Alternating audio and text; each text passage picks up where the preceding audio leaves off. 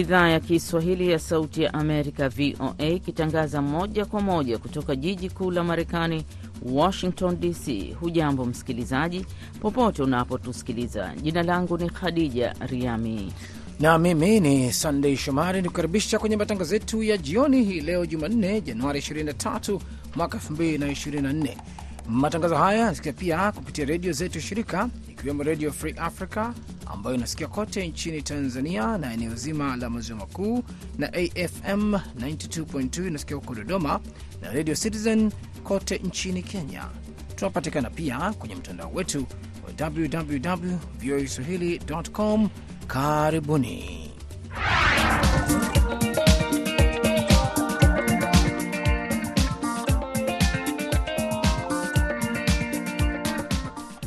Naam, katika ripoti tulizokuandalia jioni ya leo, wachambuzi wa siasa nchini Tanzania wataka jeshi lisihusishwe katika masuala ya siasa na badala yake litimize majukumu yake kwa mujibu wa katiba. Wachungu, wachambuzi wanasemaje?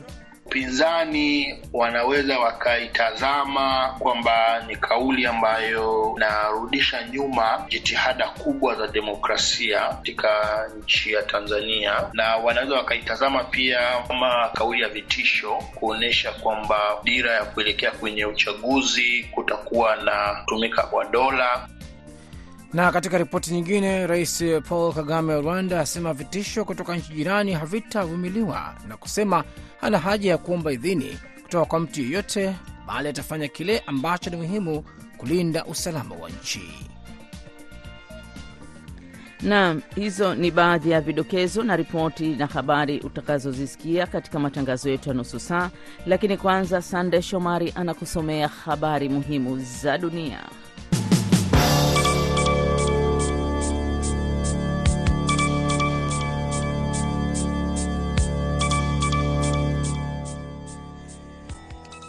Katika habari za dunia, rais wa Rusia Vladimir Putin na Abdul Fatah al Sisi wa Misri hii leo Jumanne walizindua ujenzi wa kitengo kipya kwenye kinu cha nyuklia cha Dabaa nchini Misri kupitia njia ya video, huku Moscow ikisonga mbele na malengo yake ya kinyuklia duniani. Kiwanda hicho cha umeme kinajengwa na shirika la serikali la Rusia Rosatom kwa gharama iliyoripotiwa ya dola bilioni 30 na kitakuwa na vitengo vinne vya kutoa umeme wa gigawati 4.8. Marais hao wawili walikuwa wakizindua ujenzi wa kitengo cha nne na cha mwisho, kulingana na vyombo vya habari vya serikali ya Misri. Ushirikiano kati ya nchi zetu mbili unaendelea. Misri ni rafiki yetu wa karibu na mshirika wa kimka, kimkakati, Putin alisema. Waziri wa mambo ya nje wa Marekani Antony Blinken hii leo Jumanne anakutana na marais wa Nigeria na Ivory Coast katika jitihada za kuunda mshikamano na mataifa makuu yenye demokrasia barani Afrika, huku mizozo ikiikumba dunia. Mjini Abidjan, Blinken atakutana na rais wa Ivory Coast Alassane Ouattara, kiongozi mkongwe ambaye amepata sifa Marekani kwa kuimarisha demokrasia, kabla ya kuelekea Abuja kumwona rais wa Nigeria Bola Tinubu aliyechaguliwa mwaka jana kwa kauli mbiu ya mageuzi ya kiuchumi. Mataifa hayo mawili ya Afrika ya Magharibi, moja linalozungumza lugha ya Kiingereza na jingine lugha ya Kifaransa, kwa kiasi kikubwa yamesimama na Marekani licha ya wasiwasi katika sehemu kubwa ya bara hilo juu ya mwelekeo wa magharibi wa kuipatia Ukraine silaha na hivi karibuni zaidi msaada wa Marekani kwa Israel katika vita vyake na Hamas. Nigeria, nchi yenye watu wengi zaidi barani Afrika, na Ivory Coast pamoja na Kenya huko Afrika ya Mashariki zilijiunga na Marekani katika kura ya Umoja wa Mataifa mwaka 2022 kulaani uvamizi wa Rusia nchini Ukraine. Israel siku ya leo Jumanne iliripoti vifo vya wanajeshi wake 24 katika ukanda wa Gaza, moja ya siku mbaya zaidi kwa jeshi la Israel tangu ilipoanzisha kampeni yake ya kulitokomeza kundi la wanamgambo wa Hamas. Msemaji wa jeshi la Israel Rear Admirali Daniel Hagari aliwaambia waandishi wa habari kwamba 21 kati ya wanajeshi hao walikuwa wakijiandaa kubomoa majengo mawili yenye vilipuzi Jumatatu, wakati mwanamgambo mmoja aliporusha roketi kwenye kifaru kilichokuwa karibu na vilipuzi hivyo kwenye majengo hayo na kuangukia wanajeshi wa Israel. Wanajeshi wengine watatu wa Israel walikufa katika shambulio tofauti. Waziri mkuu wa Israel Benjamin Netanyahu alisema jeshi limefungua uchunguzi kuhusu janga hilo. Jana tulipata moja ya siku ngumu sana tangu vita vilipoanza, alisema. Na rais wa Ufilipino Ferdinand Marco Jr amesema serikali yake haitanyanyua kidogo kusaidia mahakama ya kimataifa ya uhalifu ICC katika uchunguzi wake kwenye msako mbaya sana uliofanywa nchini kwake dhidi ya dawa haramu. Hadija Riami anayesoma ripoti kamili. Mahakama ya ICC ilianzisha uchunguzi rasmi mwaka 2021 kuhusu uwezekano wa uhalifu dhidi ya ubinadamu uliofanywa na rais aliyemtangulia Marcos Rodrigo Duterte. Takriban watu elfu sita katika visiwa hivyo waliuawa wakati wa kampeni kali dhidi ya dawa za kulevya iliyofanywa na Duterte wakati wa utawala wake wa miaka sita ambao ulimalizika mwaka 2022. Baadhi ya makundi ya kutetea haki, hata hivyo, anasema idadi ya kweli ya vifo huenda ilikuwa juu mno kiasi cha watu elfu thelathini walinyongwa na baadhi ya makundi, kwa mujibu wa wanaharakati ambao mara nyingi hufanya kazi karibu zaidi na polisi. ICC iliacha kufanya uchunguzi baada ya Manila kusema imeanzisha uchunguzi wake mwenyewe, lakini mahakama hiyo ilianza tena uchunguzi wake mwaka jana, ikielezea kutoridhishwa na uchunguzi unaofanywa na Ufilipino. Mahakama imekataa ombi la Manila kubadili uamuzi wake. Rais Marcos aliwaambia wanahabari hivi leo Jumanne kuwa hatambui mamlaka ya ICC na kuita ni tishio kwa uhuru wote. Rais Marcos aliwaambia wanahabari hivi leo kuwa hatambui mamlaka ya ICC na kuita ni tishio kwa uhuru wetu. Amesema wachunguzi wa ICC wanaweza kuingia nchini kama watu wa kawaida, lakini hawatapatiwa msaada wowote kutoka kwenye idara yoyote ya serikali. Duterte aliiondoa Ufilipino katika wanachama wa ICC mwaka 2019 baada ya mahakama hiyo kuanzisha uchunguzi wa awali kuhusu msako huo. Naendelea kusikiliza habari za dunia kutoka idhaa ya Kiswahili ya Sauti ya Amerika, VOA, ikitangaza kutoka Washington DC. Uchumi wa Burundi unatarajiwa kukua kwa asilimia 4.3 mwaka huu kutoka asilimia 2.7 mwaka 2023 ikiwa umesaidiwa na kuboreshwa kwa utendaji katika sekta ya kilimo, shirika la kimataifa la fedha duniani IMF lilisema. Huku ikiwa na idadi ya watu milioni 12, uchumi wa Burundi unategemea kwa kiasi kikubwa katika mapato ya kilimo, haswa kutoka kwenye chai na kahawa. Ukuaji unatarajiwa kukua kwa haraka ukichangiwa na uzalishaji wenye nguvu katika kilimo, uwekezaji wenye tija na mageuzi yanayoendelea, shirika hilo limesema katika taarifa yake Jumatatu jioni.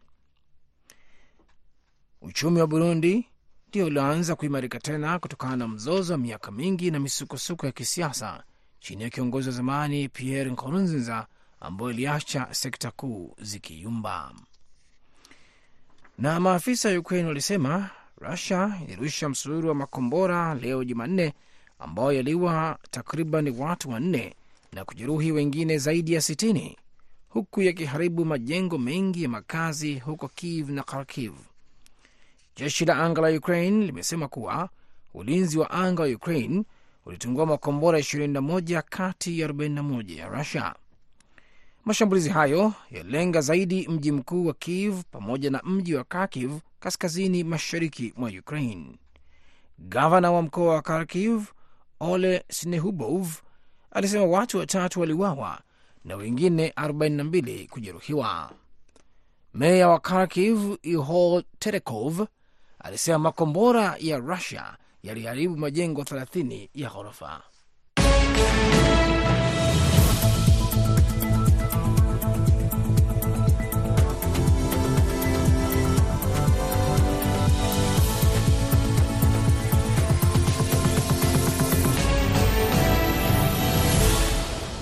Mnaendelea kusikiliza idhaa ya Kiswahili ya Sauti ya Amerika, VOA, ikitangaza kutoka hapa Washington DC. Na habari iliyobeba uzito wa juu jioni ya leo ni upigaji kura unaoendelea huko New Hampshire katika uchaguzi wa awali wa pili. Na sasa basi, tunaungana na mtangazaji wetu Id Ligongo akiwa katika mji wa Merrimack huko New Hampshire, atupashe zaidi yaliyojiri huko. Idi, vipi mambo huko? Huku mambo Hadija, uh, yanakwenda vizuri mpaka hivi sasa, na kama eh, ulivyoeleza, niko hapa katika mji wa Merrimack na hivi sasa niko katika kituo cha kupiga kura katika shule eh, ya msingi ya Merrimack ambapo watu wanaojitokeza ni wengi kwelikweli kupiga kura, lakini kitu ambacho nimekiona mpaka hivi sasa, nimeona watu ambao wanajitokeza ni watu wa uh, umri mkubwa. Eh, vijana ni wachache, japokuwa wakati naingia hapa nimekuta mabango ya wagombea hasa ya Donald Trump, hali kadhalika Joe Biden, licha ya kwamba Joe Biden jina lake halipo katika kupiga kura. Kama unavyofahamu, kulikuwa kuna ule hali ya mtafaruku. Chama cha uh, Democrat wenyewe walikuwa wanataka kuona jimbo la South Carolina ndio linakuwa la kwanza eh, katika upigaji kura wa awali eh, kuondoa ule utamaduni wa miaka yote ambapo jimbo la Iowa linaanza afu inakuja jimbo hili la New Hampshire.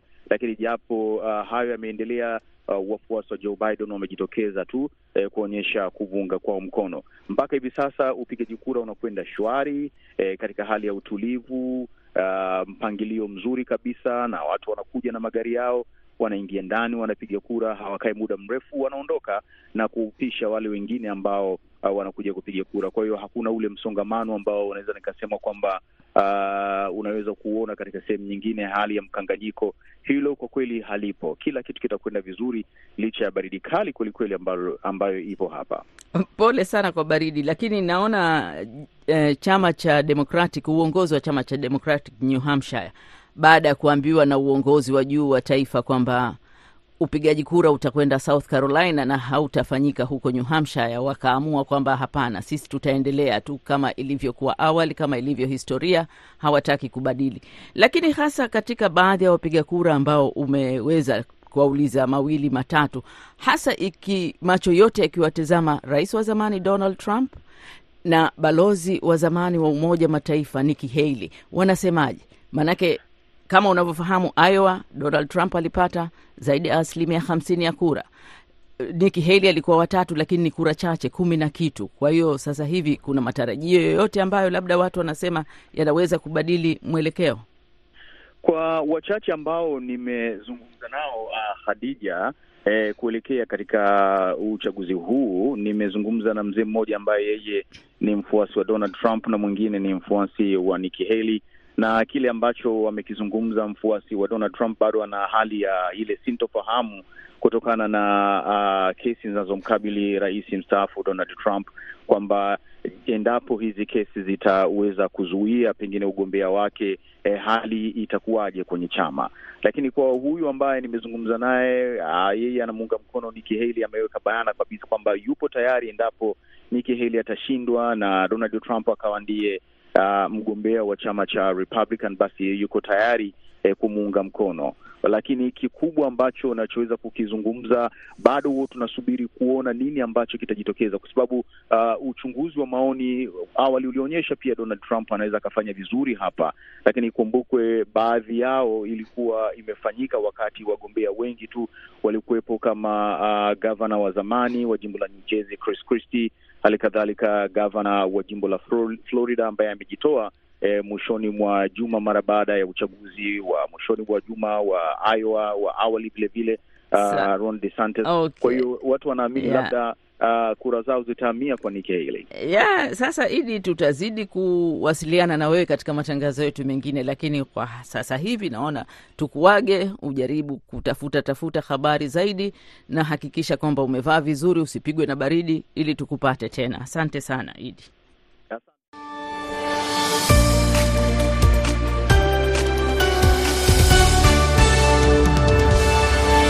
Mnaendelea kusikiliza idhaa ya Kiswahili ya Sauti ya Amerika, VOA. Na sasa basi, tunaangalia ripoti kutoka kwa waandishi wetu huko Afrika.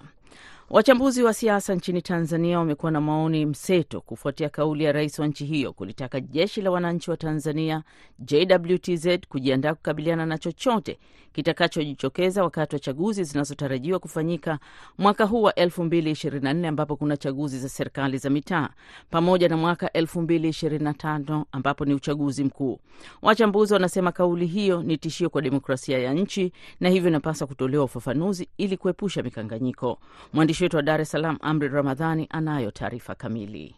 Wachambuzi wanasema suala uchaguzi ni suala la kiraia na jeshi la ulinzi wa wananchi wa Tanzania halipaswi kuingilia kwenye masuala ya uchaguzi ili kuepusha kuleta wasiwasi miongoni mwa wananchi na wanasiasa. Dr Richard Mbunda, mhadhiri wa masuala ya siasa kutoka chuo kikuu cha Dar es Salaam, amesema kulitaka jeshi la wananchi kuingilia masuala ya uchaguzi kunaendelea kujenga wasiwasi kwa wanasiasa na wananchi na kuonyesha kuwa pengine chaguzi zinakuwa hazifanyiki katika mazingira ya uwanja sawa. Kumekuwa na malalamiko mengi kwamba vyombo hivi vinatumika katika kutengeneza matokeo. Kwa hiyo unavyotoa kauli kama hizo, kama vile unajaribu kuconfirm zile hisia za wananchi kwamba yawezekana uchaguzi haufanyiki katika mazingira ambayo ni ya uwanja sawa. Yawezekana kwamba kuna vyombo vinavyotumika ambavyo vilitakiwa visiingilie kabisa katika shughuli za uchaguzi. Wachambuzi wanasema jeshi la wananchi wa Tanzania lina majukumu ya msingi ikiwemo kulinda katiba na uhuru wa Jamhuri ya Muungano wa Tanzania, ulinzi wa mipaka, pamoja na kushirikiana na mamlaka za kiraia kutoa misaada ya kibinadamu na uokoaji wakati wa maafa, lakini kushiriki katika uchaguzi ikiwa siyo miongoni mwa majukumu yao. Sabato Nyamsenda ambaye ni mhadhiri msaidizi wa idara ya sayansi ya siasa na utawala wa umma kutoka Chuo Kikuu cha Dar es Salaam amesema serikali inapaswa kuhakikisha shughuli za kisiasa haziingiliani na masuala ya jeshi na iwapo chama cha siasa kitakiuka sheria ya vyama vya siasa, basi kinapaswa kufutwa kwa mujibu wa sheria na siyo kutegemea dola. Chukua hatua sasa za kisheria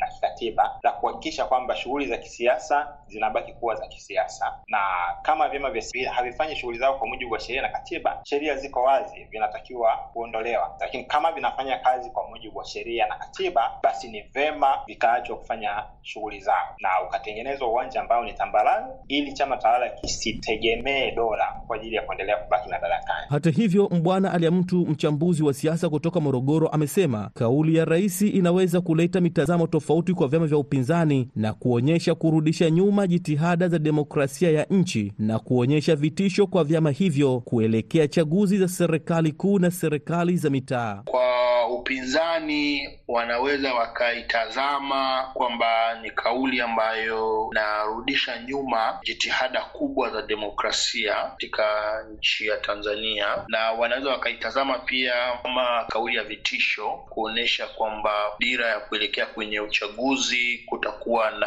kutumika kwa dola. Dkt. Mbunda amemalizia kwa kuitaka serikali kutoa ufafanuzi juu ya kauli hiyo ili kuepusha tafsiri tofauti zinazotolewa na wadau mbalimbali wa demokrasia nchini Tanzania. Amri Ramadhani, Sauti ya Amerika, Dar es Salaam. Naam, na sasa basi tunaelekea huko nchini Rwanda ambapo Rais Paul Kagame amezijibu shutuma zilizotolewa na marais wa Burundi na Jamhuri ya Kidemokrasia ya Kongo dhidi yake, akionya kwamba lugha za chuki na ubaguzi zinazoendelea eneo la Maziwa Makuu zinaweza kusababisha matatizo makubwa katika eneo hilo.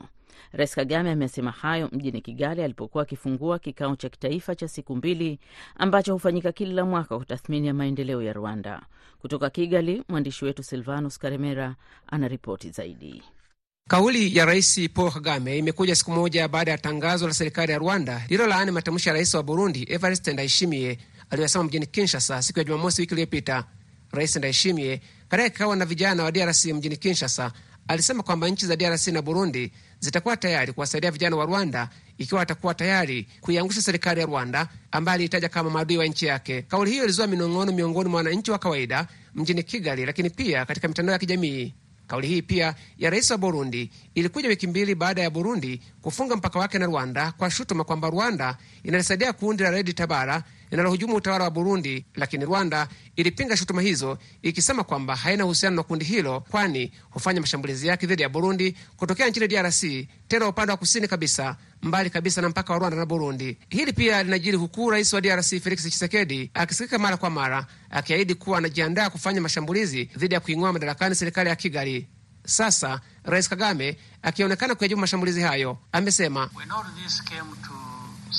siwezi kuwaeleza kwa nini haya yanatokea, lakini unapoona muunganiko wa matamshi ya chuki na wimbi la wakimbizi kutoka DRC hadi Rwanda kila siku, ujue ndiyo athari za matamshi kama hayo. Nimekuwa kimya dhidi ya vitisho ambavyo vimekuwa vikielekezwa kwangu, maana maneno hayaui hata kidogo. Lakini amesema kwamba kuendelea kuwepo kwa matamshi kama haya tena kutoka kwa viongozi wa nchi yanaliweka eneo la maziwa makuu katika wakati mgumu, huku jamii ya kimataifa ikiendelea kukaa kimya licha ya dalili mbaya zinazoendelea kuonekana. Kufuatia hilo, akaonya kwamba maneno sawa yataendelea kusemwa, lakini endapo kutakuwepo na jaribio la kushambulia miliki ya Rwanda, hatua zaidi zitachukuliwa.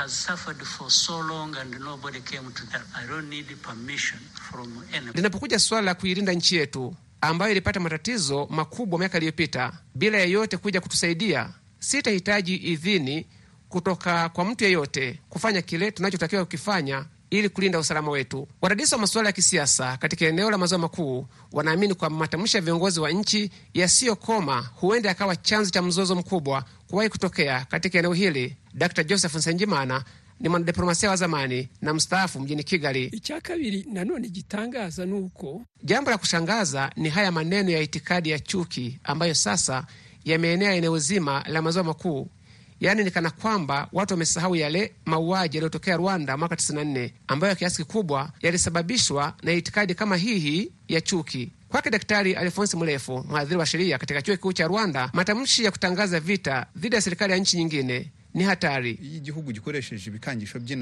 Nchi inapotoa tishio la vita dhidi ya nchi nyingine ni hatari kabisa, lakini pia inaweza kuwa ishara ya uoga. Lakini kwa vyote vile, hali hii haifai kuwepo katika eneo hili.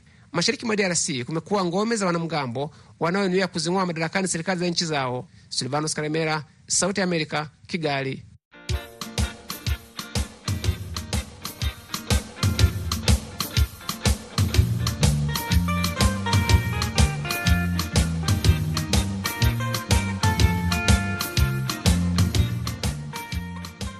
Leo katika dunia ya wanawake tunaelekea huko nchini Kenya ambako tunaangazia ukatili wa kijinsia bado ni tatizo la kijamii na ukiukaji wa haki za binadamu ambao unaathiri sana wanawake kuliko wanaume.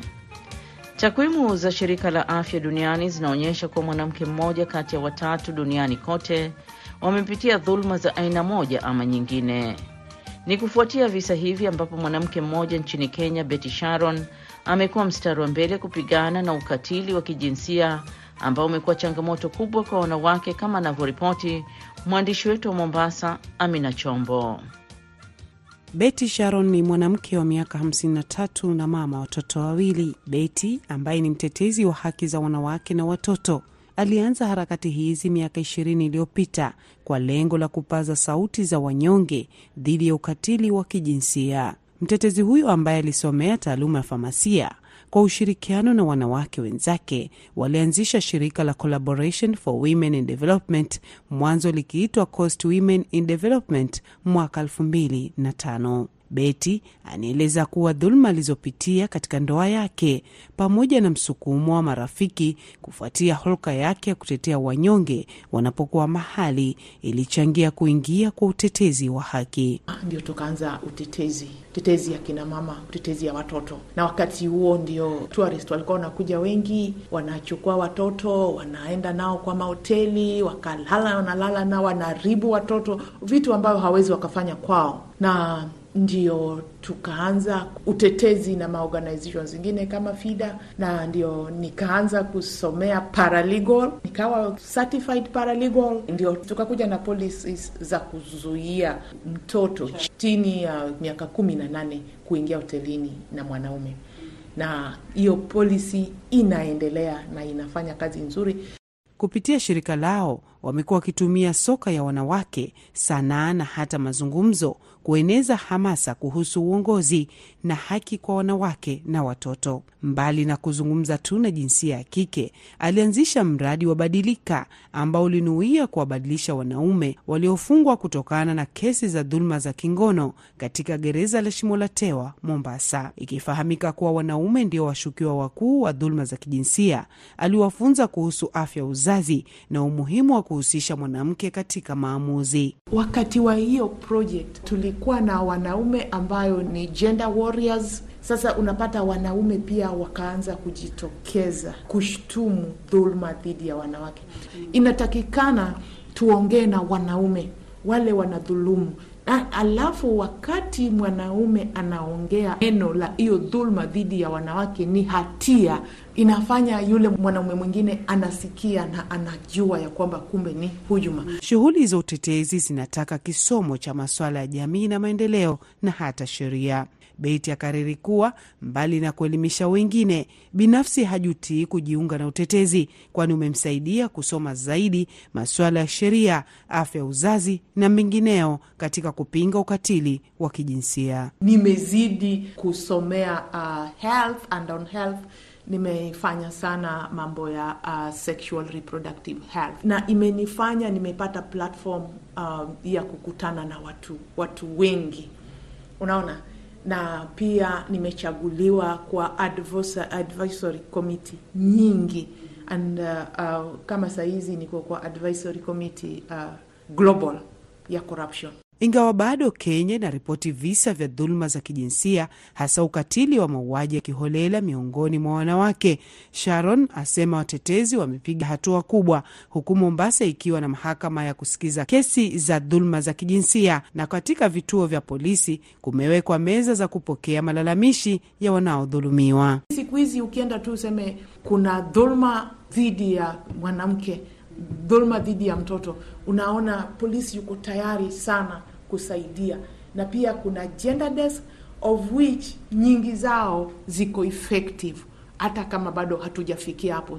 Safari imekuwa ndefu, lakini inaonekana kama safari ina ina matunda.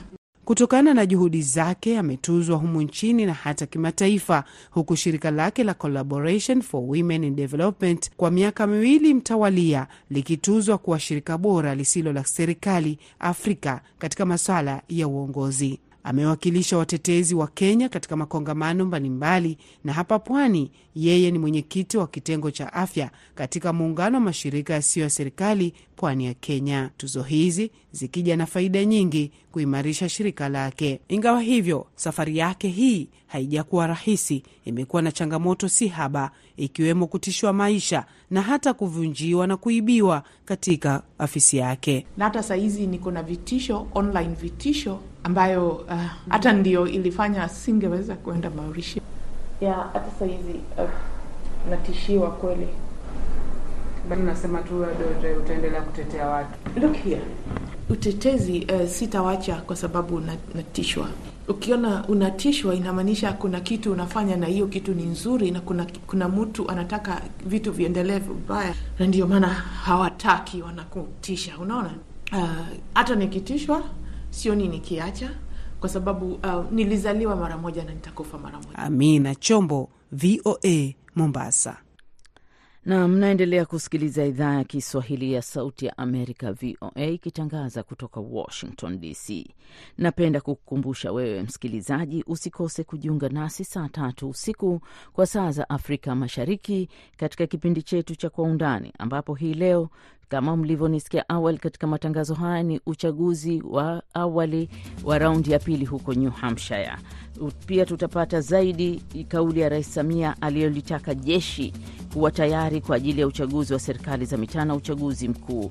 Hadi hapo basi ndo tunakamilisha matangazo yetu ya jioni kutoka Sauti ya Amerika, Washington. Kwa niaba ya wote waliofanikisha matangazo haya, msimamizi wa matangazo haya nilikuwa ni mimi Khadija Riami, na hapa studio nilikuwa naye mwenzangu Sande Shomari, na bila kumsahau mwelekezo wa matangazo haya Aida Isa. Usikose kusikiliza matangazo yetu ya Kwa Undani kama nilivyokueleza, yatakujia saa tatu usiku. Mpenzi msikilizaji, na kutakia usiku mtulivu na mwanana. Usikose kujiunga nasi pia kwenye matangazo ya Kumekucha Afrika. Tutakuwa na habari zaidi juu ya matokeo ya New Hampshire, tujue nani katika upande wa Republican anayewania kugombea urais atakayeshinda.